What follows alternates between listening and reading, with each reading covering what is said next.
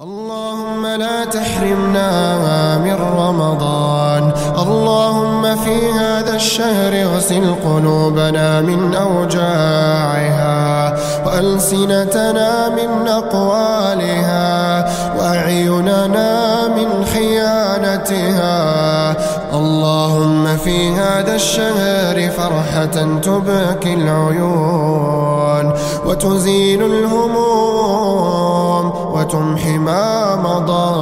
الغموم. اللهم لا تدع لنا فيه ذنبا إلا غفرته ولا هما إلا فرجته ولا كربا إلا نفسته ولا إلا شفيته ولا ميتا إلا رحمته ولا مبتلا إلا عافيته.